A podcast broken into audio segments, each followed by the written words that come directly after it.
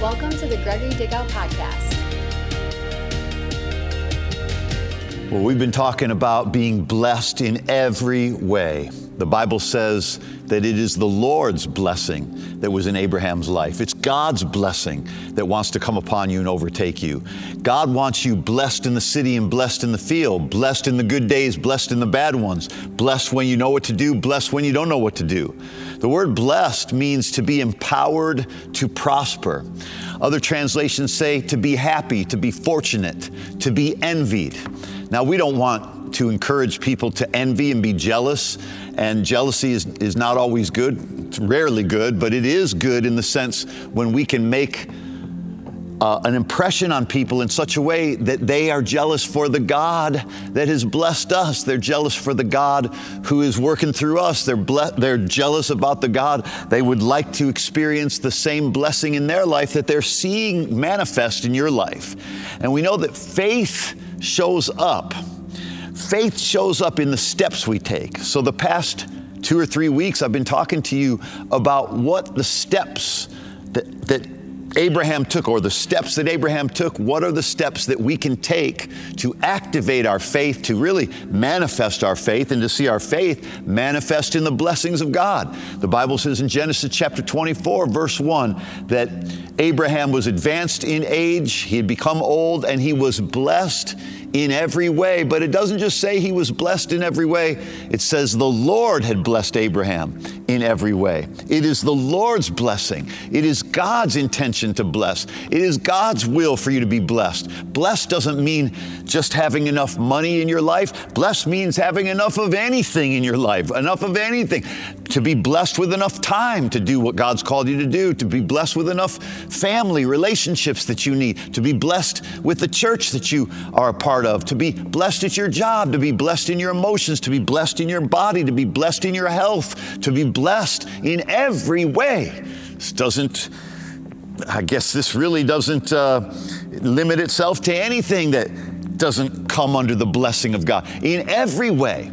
If you're blessed in every way, that includes in spiritual ways. If you're blessed in every way, that includes in emotional ways. If you're blessed in every way, it includes in physical ways. If you're blessed in every way, it includes financial ways, relationship ways, family ways, in every way. I want you to start expecting this blessing to show up in your life in every way because it did in Abraham's life. And if we belong to Christ, we're Abraham's seed and we're heirs according to that promise to have this blessing. Jesus became a curse for us, for cursed is one who hangs on a tree Galatians 3:13 says, Jesus became a curse for us so that we could receive the blessing of Abraham, so that we could receive the blessing, it says in verse 14. Look at that, that we would receive in Christ Jesus the blessing of Abraham. And what was the blessing of Abraham? The Lord had blessed him in every way. I want you to see this beautiful verse in Isaiah chapter 51, verse 2. And then I'm going to go through a few things. Lord corrected me about something last week, and He, he, got, he kind of got on me, not as a uh, not in a bad way, but just as a father corrects his, his children, our Heavenly Father corrects us. And it's a beautiful thing when He does because it always produces greater realms of blessing. Look to Abraham, your father, and to Sarah who gave birth to you in pain. Remember, we're blessed with Abraham the believer. It says in Rome, uh, Galatians chapter 3, verse 9. And those who are faith are blessed with Abraham the believer, and we're following the steps of the faith of our father Abraham.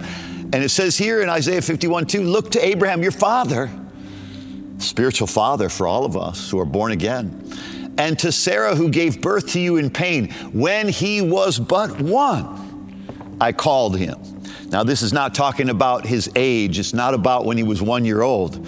It's about when he was just one person. He didn't have any sons. He didn't have any daughters. He didn't have any children.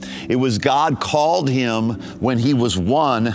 God called him a father of a multitude of nations. When he was one, God called him the father of the blessed nations. He called him the father of our faith. When he was one, he called him Abraham. When his name was started out as Abram, when he was just one person, God called him a father of many nations. Don't allow your current conditions to determine how you define your calling. God's calling over your life is not determined and is not measured by your current conditions or your current circumstance. When Abraham was one, God called him a multitude. When Abraham was one, God called him like the father of, if you can count the sands of the sea, if you can count the sands by the seashore, if you can count the stars in sky, that's how many children you're going to have. That's how many descendants you're going to have.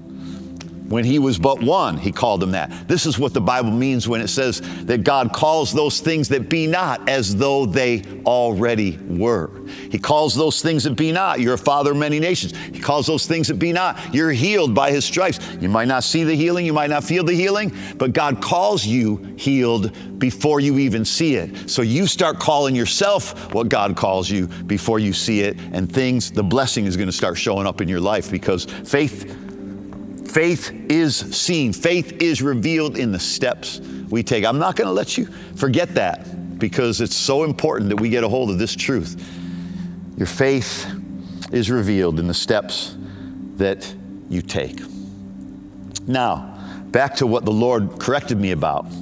I want you to go to um, back to Genesis chapter 13 and verse 8, Abraham's, Abram at the time said to Lot, Please let there be no strife between you and me, and between my herdsmen and your herdsmen, for we are brethren. Is not the whole land before you? If you, I want you to please separate from me. If you take the left, I'll go to the right. If you go to the right, I'll go to the left. Please separate from me. And you know, I talked about this last week when we were together like this, and I told you that one of the things, one of the steps that Abraham had to take was he had to separate himself from the wrong people and separate himself from the wrong things. And boy, God got a hold of me after I was sharing that. And he said, Son, when I say to separate from things, it starts not with other people, because so often we do interpret this as separating from other people. And in this case, in Abraham's life, it was a separation from Lot. But God spoke to me and He said, You know what you got to separate from first? Before you determine if there's any people you need to distance yourself from, He said, First, you have to distance, distance yourself from the person you used to be. God said, You see, that's where it starts, son. It starts with you. It doesn't start with somebody else. It doesn't start with you separating yourself from somebody else. It starts with you separating yourself from the person you used to be. So I began to write down, you know, furiously to make sure I got them all down, the things that I felt like God was speaking to me about what we should separate ourselves from. And so I want to drill down a little on that for a moment. And so when the Bible says, please separate from me, when we talk about separating yourself, do you know that that's what actually what holiness means? It means to separate yourself from something. And it means to set yourself apart from something and for something, not just from something, but for something. We're separating ourselves from and we're separating ourselves for. We're separating ourselves for the glory of God, but we're separating ourselves from, here you go, ready? Like I said earlier in a moment ago, first separate yourself from who you used to be. You know, the, the, the gossiper that you used to be, the offended person that you used to be, the, the person that always saw yourself in negative light. Separate yourself from that version of yourself Separate yourself from the version of what people used to call you when you grew up. They called you stupid, they called you slow, they called you this or they called you that. They called you things, and you began to allow those things to take shape inside of your soul and you began to view yourself in those ways. I've heard of many stories where a teacher called a student stupid, and yet that student had to realize that he had to separate himself, she had to separate herself from that opinion of herself. She couldn't allow what somebody else's opinion about her to couldn't allow that to determine her own opinion or his own opinion about himself or herself. So we have to separate ourselves from who we thought we were based on who people said we were. We have to separate ourselves from 2021's version of us because we're not in that year anymore. We have to separate ourselves from 2020, 2021, 2019, 2018's version of ourselves. We have to separate ourselves from an inferior identity of ourselves. Oh, I want you to hear this. We need to separate ourselves from an inferior identity. Identity is really the root of everything that God intends in our lives.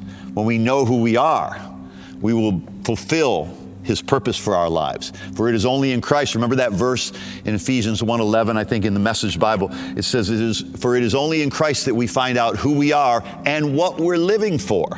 Who we are and what we're living for. We will, we will only know what we're living for when we first know who we are. And we will only know who we are when we understand our identity in Christ. Identity.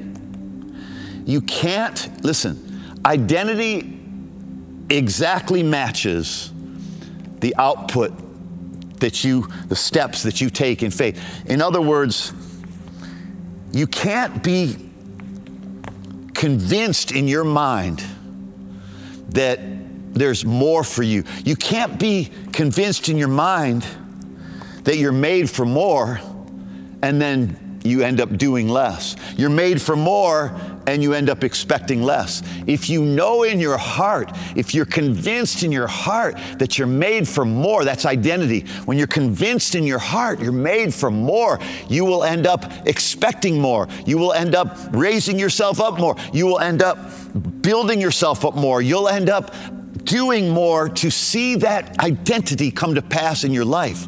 You see, you can't believe in your heart that you're meant for more while you expect less. You can't believe in your heart that you're meant for more and then settle for less. If you know your true identity in Christ, you know you're meant for more. And if you know you're meant for more, you'll start expecting more in this life, more of God's wisdom, more of God's blessing, more of God's favor, more of God's goodness.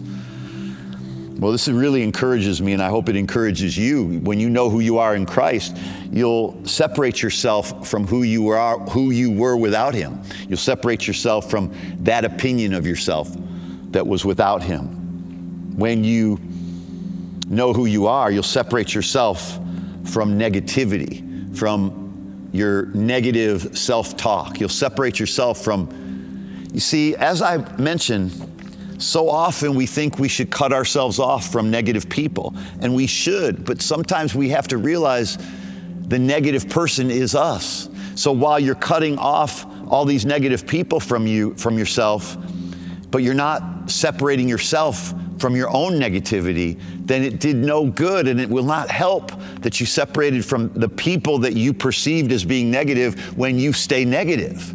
You see, we have to realize it starts with us. And that's what, that's what God corrected me about. And I just want to make sure that I drill down on that to really get this across to you. When Abram separated himself from Lot, God spoke to me about it and said, I want you to separate yourself from who you used to be, separate yourself from an inferior identity of yourself, separate yourself from the negativity that you've believed and the negativity that I've thought of myself, separate myself from regret, separate myself from a shame based relationship with God that I only come to Him when I'm guilty or I stay away from Him when, I'm, when I feel guilty.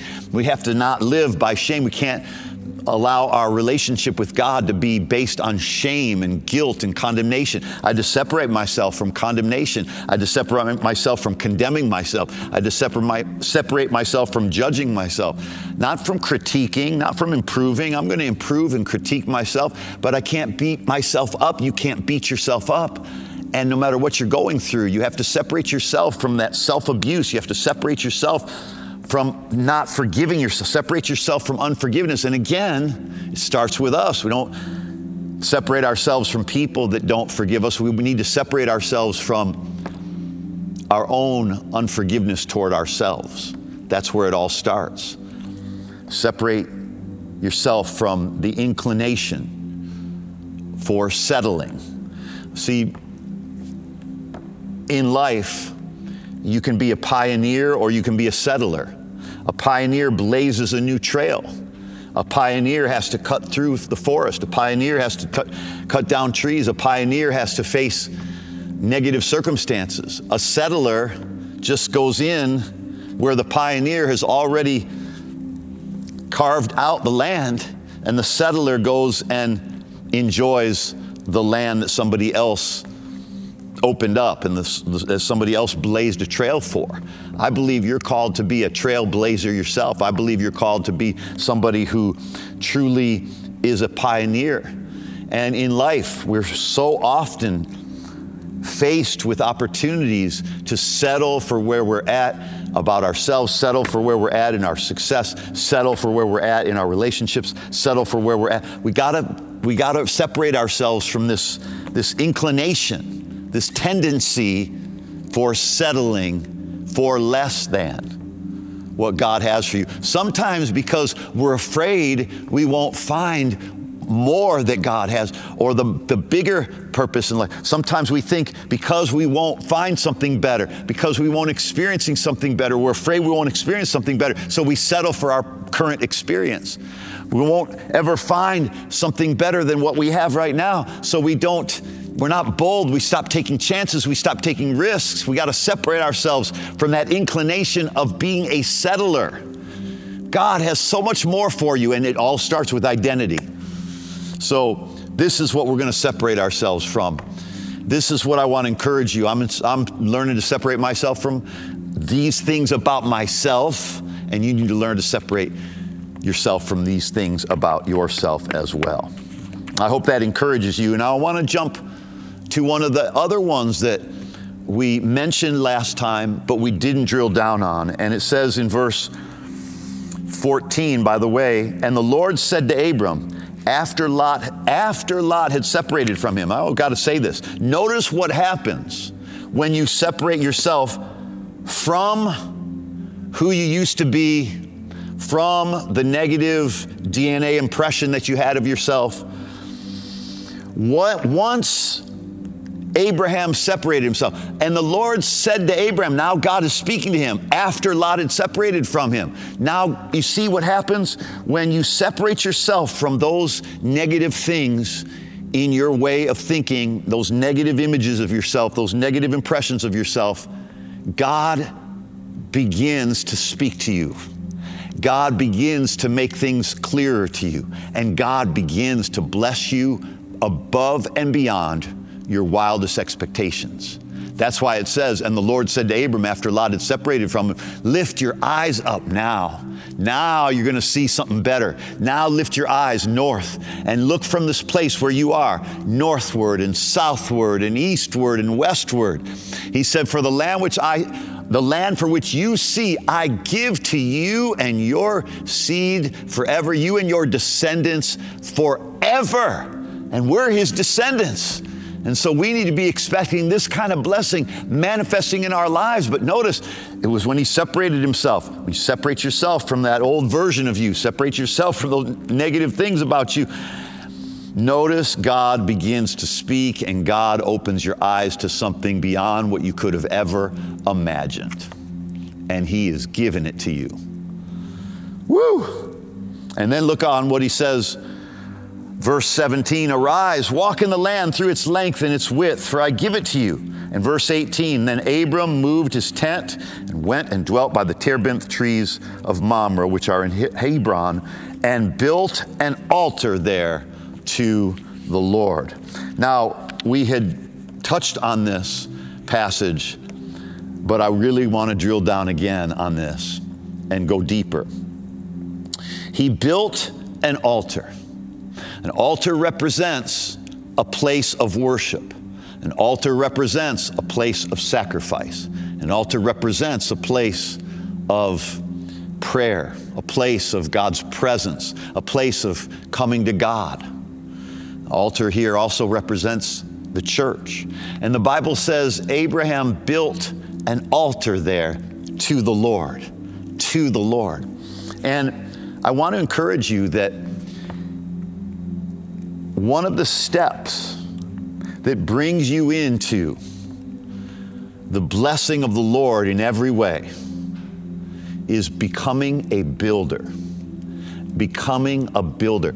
I'm not talking about becoming a builder of houses and a builder of buildings. You, by all means, you can become that if you want. Maybe some of you are that already, but this is talking about building the things of God.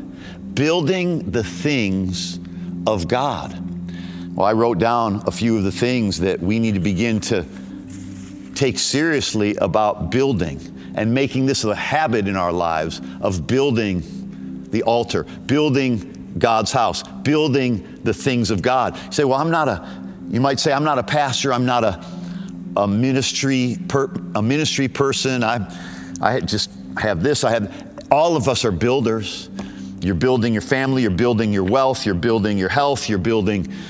You're building your future. You're building. You're rebuilding yourself from being broken. There's. We're all builders. Building a family. Building a life. Building a nest egg. I mean, we could go through a list of things all of us build all the time. You can think of things that I haven't thought of or I haven't said.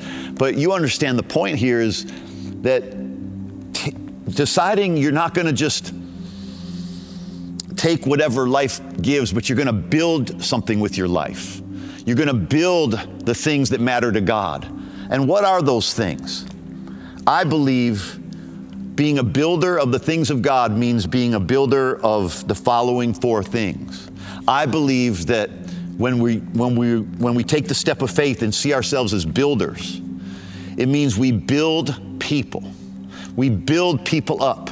We build them up by encouraging them. We build them up by praying for them. We build them up by being a positive influence in their life. We build people up. We don't see people as something to get from, but we see people as something to help build up, to encourage one another. 1 Thessalonians chapter 5 verse 11 says, "Encourage one another, build up one another, just as you also are doing."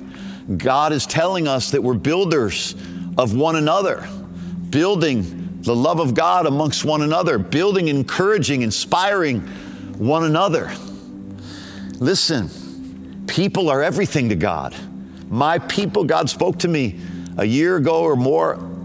My people are everything to me, son. My people are everything to me. Be a builder of the things of God. The first thing that is of God is people. People. Be a builder of people. Number two, be a builder of unity. You know, it's easy to tear things down, it's easy to be negative, it's so easy to uh, be a, a, a, person who rains on other people's parades or other people's celebrations. It's easy to, uh, out of insecurity, judge others that are having success. It's easy to try to disqualify other people from success. But it's important that we become builders of unity, that every time we hear of a brother or sister, a person, another human that has gone through misfortune in any way, we shouldn't pile on with negativity. We should build unity. We should try to build bridges with people. We shouldn't try to tear people down. We shouldn't speak negatively when others are speaking negatively, whether it be about somebody else, whether it be about God, whether it be about God's church, God's people. We need to be team players. We need to build team, build unity. We need to be a part of a team and, and realize that we win. We, this is the power of we, the power of us. There's something very power, powerful about that. When Jesus came to the earth, they said he is, his name shall be Emmanuel, God with us. God with us. Us, the power of us the power of we. Unity, teamwork. Be builders of those things. Whether it's in your family, teach your children to be a team. Whether it's at work, teach the people you work with to be a team. Be a part of the team. Be willing to invest in others and be committed to seeing other people succeed. We want everybody to succeed. When we succeed, I succeed. When it's we, it's you. we should be for team. And that's how you win. We know it's been said a million times there's no I in team. But we have to realize that there is an I in win, but we only win with each other. We win when we build unity.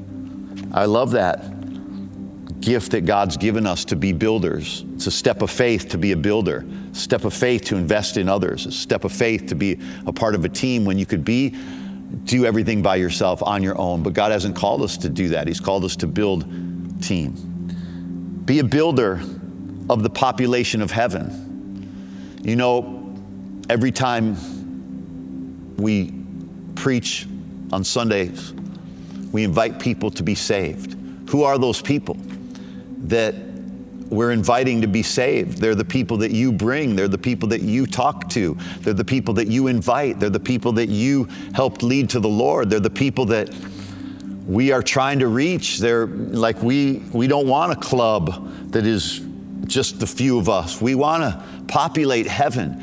We want to win more souls. We, God, give us the Spirit. In fact, pray this right now. Lord, give me wisdom to win souls. Lord, give me wisdom to win souls. Give us wisdom to win more souls. The Bible says in uh, uh, Proverbs 11, verse 30, I think, He that is wise wins souls. He that is wise wins souls.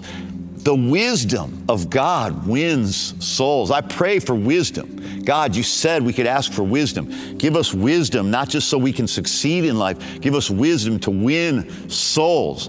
Give me wisdom. Give each person connecting here wisdom. Give our church wisdom. Give other churches wisdom to win souls. Give other people all around this world wisdom. We pray for the wisdom to win souls, Lord, in Jesus' name. Well, I love that verse. I love that verse win others, that make them a part of the family of God, help them go to heaven when they die by getting born again. So, number one, we build, we're builders of the things of God. We're, what are those things? People, including yourself. Build yourself up, encourage yourself, but people, including yourself, and in addition to yourself. Builders of unity, builders of team, we need to be builders of populating heaven, being soul winners, taking this gospel all over, everywhere, to everyone that we can to win souls to Jesus. We don't want anybody missing.